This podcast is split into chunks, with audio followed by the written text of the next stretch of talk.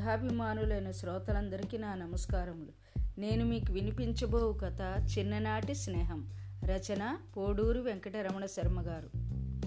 ఆవేళ బుధవారం కావడంతో కాలేజీలో నాకు మూడు లెక్చర్స్ మాత్రమే ఉన్నాయి. మూడు పూర్తి చేసుకుని త్వరగా ఇంటికి చేరి యూనివర్సిటీ నుంచి వచ్చిన పేపర్లు దిద్ది తిరిగి పంపవలసిన సమయం దగ్గర పడడంతో వాటి మీద పడ్డాను. ఒక పది పేపర్లు చకచకా దిద్దానో లేదు ఫోన్ రింగింది. ఎవడ్రా బాబు అనుకుంటూ ఎత్తాను. ఏరా సాయంత్రం ఖాళీయేనా? గెస్ట్ హౌస్కి ఐదుకి వచ్చి సినిమాకి పోదాం.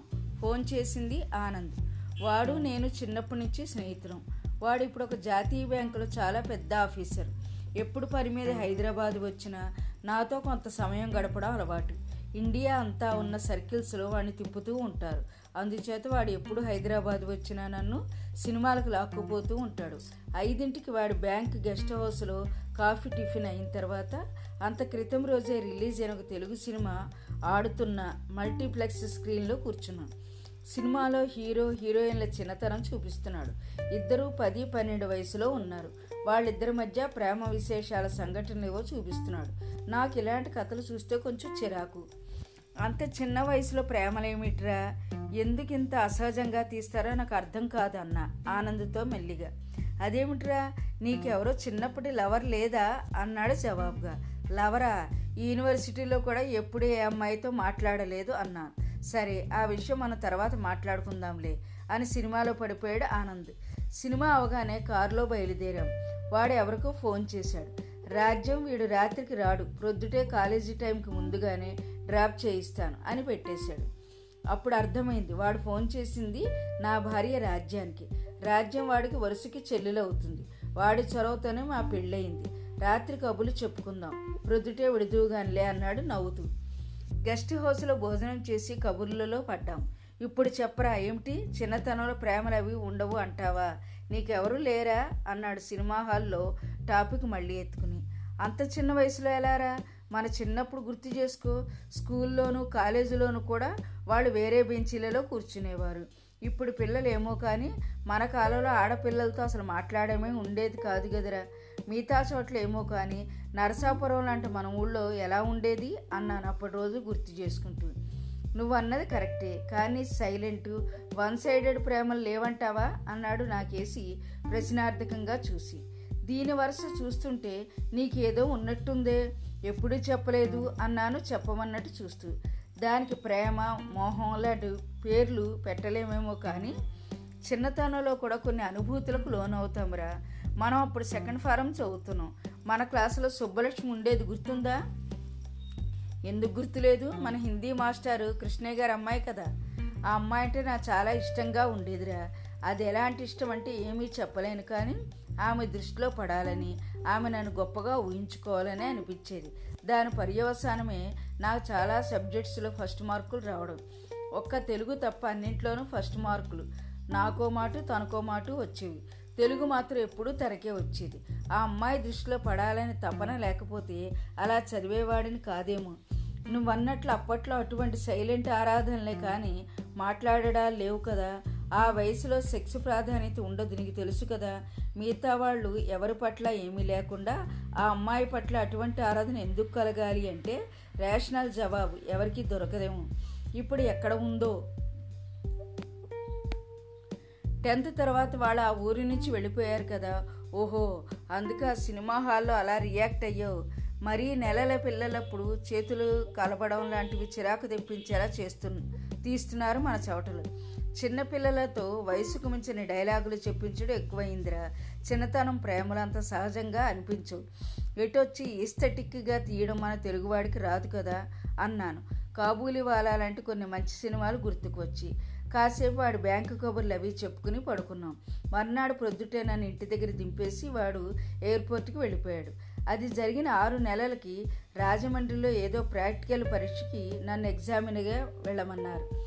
పరీక్ష అవగానే ట్రైన్స్ ఏవి దొరకకపోతే బస్సులో బయలుదేరాను. బస్సు కోసం వెయిట్ చేస్తూ ఉంటే ఒక ఆయన నా దగ్గరికి వచ్చి పలకరించాడు. పక్కన చిన్న బ్యాగ్తో ఒక ఆవిడ ఉంది. హైదరాబాద్ వెళుతున్నారా? అన్నాడు. ఆయన నాతో అవునండి అని నేను చెప్పగానే మా చెల్లెలు ఒక్కతి వెళుతుంది. కూకటిపల్లిలో దిగుతుంది. కొంచెం తోడు ఉంటారని అన్నాడు ప్రాధేయపడుతున్నట్టు. దానికేముందండి? నేను మియాపూర్ దాకా వెళతాను. అందుచేత మీ చెల్లెల గురించి మీరు వర్రీ అవ్వకండి అన్నాను. ఆయనకి ధైర్యం చెప్పి. అంతవరకు నేను ఆవిడ ముఖంలోకి సరిగ్గా చూడలేదు. ఆయనతో మాట్లాడి ఆమె వైపు తిరిగి చూడగానే ఎక్కడో చూసిన మొహం అనిపించింది. ముక్కు పక్క పుట్టుమచ్చ చూడగానే గుర్తుకు వచ్చింది సుబ్బలక్ష్మి ఎంత వయసు వచ్చినా బేసిక్ ఫీచర్స్ మారవు కాబట్టి నిస్సందేహంగా సుబ్బలక్ష్మి అనుకుని మీరు సుబ్బలక్ష్మి కదూ? అన్నాను ఆమెతో. అవునండి సుబ్బలక్ష్మి మా చెల్లెలు మీకు తెలుసా అన్నాడు ఆమె అన్నగారు. ఆవిడ మర్చిపోయి ఉండవచ్చు. మేము చిన్నప్పుడు నరసాపురం మున్సిపల్ స్కూల్లో కలిసి చదివాము అన్నాను ఆమెకేసి చూసి. నేను గుర్తున్నానా అండి అన్నాను ఆమెకేసి చూసి. ఆమె నా ముఖంలోకి తేరిపార చూసి నారాయణ కదు అంది. కరెక్ట్ బాగానే గుర్తుపెట్టారు అన్నాను నవ్వి. ఇంతలో బస్సు వస్తే మమ్మల్ని ఎక్కించి సుబ్బలక్ష్మి అన్నగారు వెళ్ళిపోయాడు. సుబ్బలక్ష్మి సీటు కాస్త ముందుగా ఉంది. నాది రెండు సీట్లు వెనక ఉంది. సీట్లో కూర్చోగానే వాళ్ళ అన్నయ్య పరిచయం చేసినప్పుడు సుబ్బలక్ష్మిని చూడగానే ఆవిడ కళ్ళు అప్పుడే ఏడ్చినట్టు ఉన్నాయనిపించింది. అది గుర్తుకు వచ్చి ఆ తర్వాత మాట్లాడినప్పుడు కూడా ఆమె ముఖంలో నవ్వు లేకపోవడం కూడా గుర్తుకొచ్చింది ముందు సీట్లో సుబ్బలక్ష్మి పక్కన ఎవరో ఒక ఆయన కూర్చుని ఉండడం చూసి అక్కడికి వెళ్ళి మీరు నా సీట్లో కూర్చుంటారా సార్? చాలా కాలం తర్వాత కలిశాము. కొంచెం మాట్లాడుకుంటాము అన్నాను ఆయనతో. ఆయన లేచి సీటు ఇచ్చాడు. నా సీటు ఆయనకి చూపించి వచ్చి కూర్చున్నాను. నరసాపురం నుంచి భీమవరం వెళ్ళారు కదా మీ నాన్నగారు. ఆ తర్వాత చెప్పండి. నాన్నగారు బాగున్నారా? ఇప్పుడు ఎక్కడ ఉంటున్నారు? వరుసగా అడిగాను. నాన్నగారు అమ్మ పోయి పదేళ్ళైంది. ఇప్పుడు హైదరాబాద్లో ఉంటున్నాం. మీరేం చేస్తున్నారు? అంది.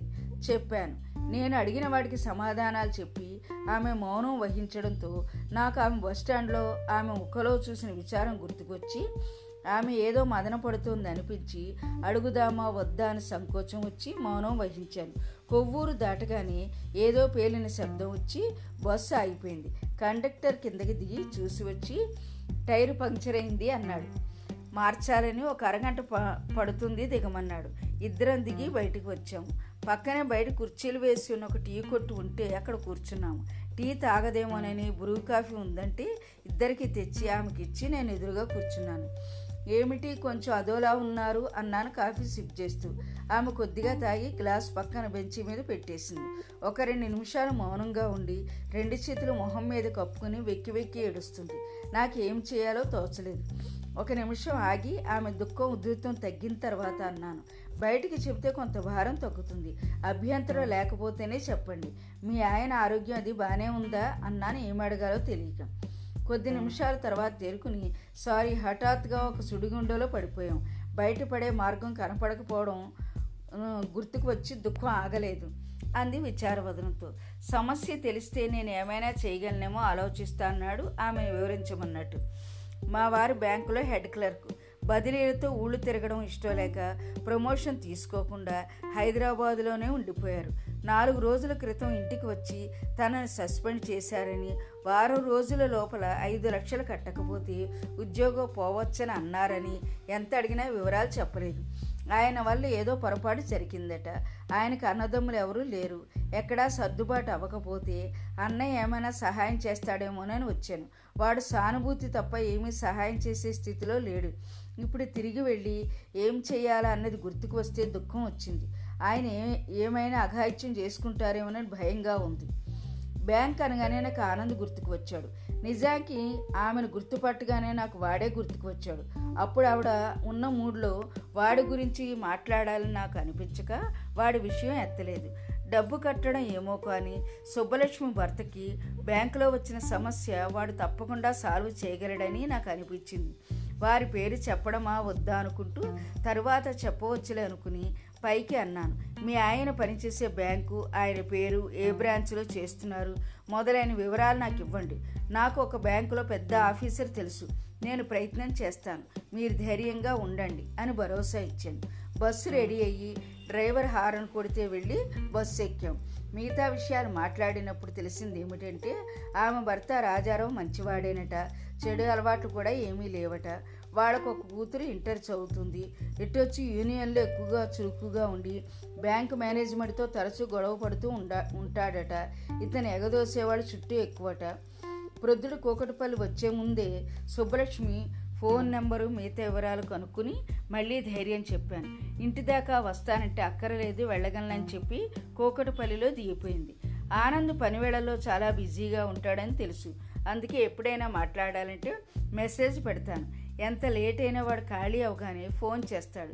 ఈ మాట అర్జెంట్ అన్న పదం కూడా చేర్చి మెసేజ్ పెట్టాను. మధ్యాహ్నం లంచ్ బ్రేక్లో చేశాడు. వాళ్ళ ఆఫీసులోనే ఎగ్జిక్యూటివ్ లంచ్ అని ఏర్పాటు చేస్తారు. అప్పుడు కూడా మిగతా సీనియర్ స్టాఫ్ కూడా ఉంటారు. అయినా ఈవేళ ఫోన్ చేశాడు. వాడికి జరిగిందంతా చెప్పాను. సుబ్బలక్ష్మిని కలిసావా? ఎలా ఉంది? చాలా సంవత్సరాలైంది కదా. ఎలా గుర్తుపట్టావు? మొదలైన వివరాలన్నీ అడిగాడు. అన్నీ చెప్పిన తర్వాత ఆమె సమస్య చెప్పి నువ్వు తప్పకుండా ఏదో చెయ్యాలి. ఆమె చాలా ఆందోళనగా ఉంది అన్నాను. అది పెద్ద ప్రాబ్లం కాదు. నువ్వు మొత్తం వివరాలు నాకు టెక్స్ట్ చెయ్యి. నేను చూసుకుంటాను. ఇప్పుడే ఆవిడకి ఫోన్ చేసి సమస్య తీరిపోతుంది. ఆందోళన పడవద్దని ధైర్యం చెప్పు. ఇంతకన్నా పెద్ద సమస్య నుంచి ముఖపరిచయం వాళ్ళనే బయట పడేస్తుంటే సుబ్బలక్ష్మి చెయ్యమా అన్నాడు. నీ గురించి చెప్పనా అని అడిగాడు. అప్పుడే వద్దులే ఆమె సంతోషంగా ఉన్నప్పుడు చెబుదువు గాని అని పెట్టేశాడు. వాడికి సుబ్బలక్ష్మి భర్త వివరాలు టెక్స్ట్ చేసి ఆ తర్వాత సుబ్బలక్ష్మి ఫోన్ చేసి చెప్పాను. ఒక బ్యాంకులో పెద్ద ఆఫీసర్గా ఉన్న దగ్గర మిత్రుడికి విషయం చెప్పాను. అతడు తప్పకుండా సమస్యకి పరిష్కారం చూస్తాడు అధైర్యపడవద్దు అని చెప్పి పెట్టేశాను. ఆనంద్కి ఏదైనా పని చెప్తే ఇంకా మళ్ళీ గుర్తు చేయనక్కర్లేదు. ఎంతోమంది పరిచయస్తులు క్లాస్మేట్స్ కోసం బదిలీలు ప్రమోషన్ విషయాలు చెబుతూ ఉండేవాడిని. వాడే మళ్ళీ ఫోన్ చేసి ఏమి జరిగింది? చెప్తాడు. అలా చెప్పలేదంటే ఏదో అడ్డు తగిలి ఉండాలి లేదా తన పొజిషన్ ఉపయోగించడానికి ప్రోటోకాల్ ప్రాబ్లం ఏదైనా అయి ఉండాలి. ఇంకా నేను ఎప్పుడు దాని విషయం ఎత్తేవాడిని కాదు. వాడే తర్వాత కలిసినప్పుడు వివరించేవాడు. ఇప్పుడు సుబ్బలక్ష్మి విషయం చెప్పనే అక్కర్లేదు. నాకంటే వాడికే మనసుకు దగ్గర విషయం కాబట్టి వెయిట్ చేయడానికి నిశ్చయించాను. ఒక వారం తర్వాత సుబ్బలక్ష్మి మళ్ళీ ఫోన్ చేసి ధైర్యం చెప్పాను. నేను చెప్పిన మిత్రుడు ఆ పని మీదే ఉన్నాడని ఆమె భర్త సమస్య త్వరలో తీరిపోతుందని చెప్పాను. ఇంకో వారం తర్వాత ఆమె ఫోన్ చేసి చెప్పింది. ఆవేళ భర్తకి బ్యాంకు నుంచి ఫోన్ వచ్చిందని సస్పెన్షన్ ఎత్తివేశారని వచ్చి ఉద్యోగంలో చేరమని చెప్పారని చెప్పింది. తను వాళ్ళ ఆయనతో వచ్చి కలుస్తానని చెప్పింది. అదే రోజు ఆనంద్కు కూడా మెసేజ్ పెట్టాడు. సుబ్బలక్ష్మి పని అయిందని వివరాలు బ్యాంక్ స్టాఫ్ ట్రైనింగ్ కాలేజీలో లెక్చర్ ఇవ్వడానికి నాలుగు రోజుల్లో వస్తున్నానని అప్పుడు చెబుతానని పెట్టాడు. స్టాఫ్ కాలేజీలో లెక్చర్ అవగానే మా ఇంటికి వచ్చేయమన్నాను. ఎప్పుడు వచ్చినో డిన్నరో లంచో మా ఇంట్లో చేయడం అలవాటే. రాజ్యం వాడికి ఇష్టమైన ఐటమ్స్ చేయడం పరిపాటి. అందుకే తప్పకుండా ఇంటికి వచ్చి వెళతాడు. డిన్నర్ చేసి ఒక్కపొడి వేసుకుని అడిగాను. ఇప్పుడు చెప్పరా సుబ్బలక్ష్మి మొగుడు రాజారావు సమస్య ఎలా తీర్చావు? అసలు ఏం జరిగింది? రాజారావు మా అనుబంధ బ్యాంకులోని ఒక బ్రాంచ్లో హెడ్ క్లర్కు. ఆ బ్యాంక్ సర్కిల్ చీఫ్ కన్నాను నా దగ్గర పనిచేసిన వాడే అతనికి సమస్య చెప్పి సహాయం చేయమన్నాను. రాజారావు యూనియన్ లీడర్ కాబట్టి బ్రాంచ్ మేనేజర్తో తరచు గొడవ పడుతూ ఉండేవాడట. దానివల్ల ఆ మేనేజర్ రాజారావు మీద గుర్రుగా ఉన్నాడు. ఒకరోజు ఒక సంబంధిత సీట్ సీటు క్లర్క్ రాకపోతే అతని బదులు ఆ వేళ వచ్చిన చెక్కులు డ్రాఫ్టులు ఖాతాదారుల ఖాతాలలో జమ చేసే పని రాజారావు చేశాడు. అలా చేయడంలో ఒకటి ఖాతాలో పొరపాటున అరవై వేలు బదులు ఆరు లక్షలు జమ చేశాడు. పానకాలరావు అని ఒక చిన్న కాంట్రాక్టర్ ఖాతాలో పడింది. మామూలుగా అయితే ముఖ్య ఖాతాదారులతో బ్రాంచ్ వాళ్ళకు సఖ్యత ఉంటుంది. ఇటువంటి పొరపాట్లు జరిగితే వాళ్ళని పిలిపించి మేనేజర్ కట్టించేస్తాడు. ఆ బ్రాంచ్ మేనేజర్ రాజారావు మీద కక్షతో కొంచెం రాజకీయం నడిపాడు. పానకాలరావు అలా తప్పుగా తన ఖాతాలోకి వచ్చిన విషయం మేనేజర్కి చెప్పగానే అతను రాజారావుకి పాఠం చెప్పడానికి అవకాశం వచ్చిందనుకుని పానకాలరావుని ఆ మొత్తం డ్రా చేసి బ్రాంచ్ వాళ్ళు వచ్చి అడిగినప్పుడు చెల్లింపులకు అయిపోయిందని మెల్లిగా కడతానని చెప్పమని చెప్పాడు. పానకాలరావు వ్యాపారం కోసం అడిగిన లోను దరఖాస్తు మేనేజర్ దగ్గర పెండింగ్ ఉండడంతో అతని మేనేజర్ చెప్పినట్టు చేశాడు. ఆ పరిస్థితుల్లో రాజారావును సస్పెండ్ చేశారు. ఈ విషయాలన్నీ నా ఫ్రెండ్ రెండు రోజుల్లోనే సేకరించాడు. ఆ మేనేజర్ని ఏదో ట్రైనింగ్ ప్రోగ్రామ్ అని ఒక వారం రోజులు అక్కడి నుంచి తప్పించి పానకాల చేత డబ్బు కట్టించేయడం జరిగింది. ఆ తర్వాత రాజారావును మళ్ళీ చేర్చుకున్నారు. మొత్తం వివరించాడు ఆనంద్. నీకు ఆ బ్యాంకు సర్ఫి సర్కిల్ చీఫ్ కಣ್ಣని తెలుసు కాబట్టి రాజారావు బయటపడ్డాడు. లేకపోతే చాలా కష్టమవును కదా. రేపు సుబ్బలక్ష్మి ఇంటికి వెళ్ళి కలుద్దాం అన్నాను. వద్దులేరా చిన్నప్పుడు క్లాస్మేట్కి చేసిన చిన్న సహాయం అది. అదేదో పెద్ద ఘనకార్యం చేశానని చెప్పుకుంటూ ఇంటికి వెళ్ళిపోవడం నాకు ఇష్టం లేదు అన్నాడు. మరి సుబ్బలక్ష్మి చూడాలని లేదురా అన్నాను. చిన్నప్పుడు క్రష్లు ఎన్నాళ్ళు ఉంటాయిరా ఇదేమైనా సినిమా కథ? ఇప్పుడు ఎలా ఉందో అన్న కుతూహలం తప్ప వేరే ఏమీ ఉండదు. ఎప్పుడో ఒకప్పుడు కలవచ్చులే అన్నాను వెళ్ళడానికి లేస్తూ. ఒక నెల తర్వాత ఆనంద్ ఫోన్ చేశాడు. రెండు రోజులకి హైదరాబాద్ వస్తున్నానని ఎప్పటిలాగే గెస్ట్ హౌస్లో కలుద్దామని అంటే వెళ్ళాను. నేను వెళ్ళేటప్పటికి లాంజ్లో సోఫాలో కూర్చుని ఉన్నాడు. అతనికి ఎదురుగా సుబ్బలక్ష్మి భర్త రాజారావు కాబోలు కూర్చుని ఉన్నారు. నేను ఆశ్చర్యపోయాను. ఇదేమిటి ఆనంద్ గురించి మీకెలా తెలిసింది? అన్నాను సుబ్బలక్ష్మితో. నేను కూడా కూర్చుంటూ. మీరు చెప్పకపోతే పట్టుకోలేమేమిటి? మీరు ముందరే ఎందుకు చెప్పలేదో అర్థం కాలేదు అంది నవ్వుతూ. ప్రత్యేకమైన కారణం ఏమీ లేదు. పని అయిన తర్వాత చెబుదామని నేను ముందు చెప్పలేదు. పని అయిన తర్వాత ఇదేమంత ఘనకార్యమని డప్పు కొట్టాలి అని వాడంటే సరే సమయం చూసుకుని చెప్పవచ్చులని నేను ఊరుకున్నాను. ఇంతకీ ఆనందని ఎలా కలిశారు? అన్నాను. ఇదిగో ఈయనే చెప్తారు అంది రాజారావుకి తిరిగి చెప్పమన్నట్టు. నేను తిరిగి డ్యూటీలో చేరిన వారం రోజులకి మా మేనేజర్ ట్రైనింగ్ నుంచి తిరిగి వచ్చాడు. ఆయన వచ్చిన తర్వాత మా సర్కిల్ చీఫ్ కన్నా పిఏతో చాలాసేపు ఫోన్ చేసి మాట్లాడాలని మాట్లాడాడని తెలిసింది. ఆ తర్వాత నన్ను పిలిచి ఆనంద్ గారు మీకు అంత దగ్గర అన్న విషయం నాకు ముందే చెప్పవచ్చు కదా సర్కిల్ చీఫ్ దాకా వెళ్ళడం ఎందుకు? అన్నాడు. ఆనంద్ గారు ఎవరో నాకు నిజంగా తెలియదని ఆయన చెప్పడం ఎందుకని ఊరుకున్నాను. తర్వాత మాకు యూనియన్ ద్వారా తెలిసింది. ఆనంద్ గారైన మా హోల్డింగ్ బ్యాంక్ సర్కిల్ చీఫ్ మా సర్కిల్ సర్కిల్ చీఫ్ కన్నానికి ఫోన్ చేసి రాజారావు తనకి చాలా కావలసిన వాడని సీరియస్ ఫ్రాడ్ ఏమీ కాకపోతే అతను వెంటనే తిరిగి చేరేలా చేయవలసిందంతా చేయమని కోరాడట. దాని పర్యవసానంగా కన్నాన్ గారు తన పద్ధతిలో మొత్తం సమాచారం సేకరించి చర్యలు తీసుకున్నారట. నేను ఇంటికి వచ్చి సుబ్బలక్ష్మితో మేనేజర్ అన్నది చెప్తే ఆవిడ మీరు ఎవరి ద్వారానో ప్రయత్నం చేస్తున్నారని చెప్పడం గుర్తుకు వచ్చి ఒకవేళ తన చిన్నప్పుడు క్లాస్మేట్ ఆనందేమో అని అనుమానం వచ్చింది. అతనే అయితే నారాయణ ఎందుకు చెప్పలేదు అనుకుంది. అయినా అనుమానం తీర్చుకోవడానికి నన్ను ఆనంద్ గారి బ్యాంకులో కనుక్కోమంది. ఇక్కడ లోకల్ హెడ్ ఆఫీసులో అడిగితే సులువుగానే తెలిసింది. ఆయన చిన్నప్పుడు నరసాపురంలో చదువుకున్నారని ఆయన ప్రోగ్రాం కనుక్కుని కలిసి థ్యాంక్స్ చెప్పడానికి వచ్చాం. ఇప్పుడే మీ గురించి చెప్పబోతుంటే మీరు వచ్చారు అని వివరించాడు రాజారు. ఆ తర్వాత చాలాసేపు మిగతా క్లాస్మేట్స్ గురించి మాట్లాడుకున్నాం. మన క్లాస్మేట్ ఒకరు ఇంత పెద్ద పొజిషన్లో ఉండడం ఆనందంగా ఉంది అంది సుబ్బలక్ష్మి.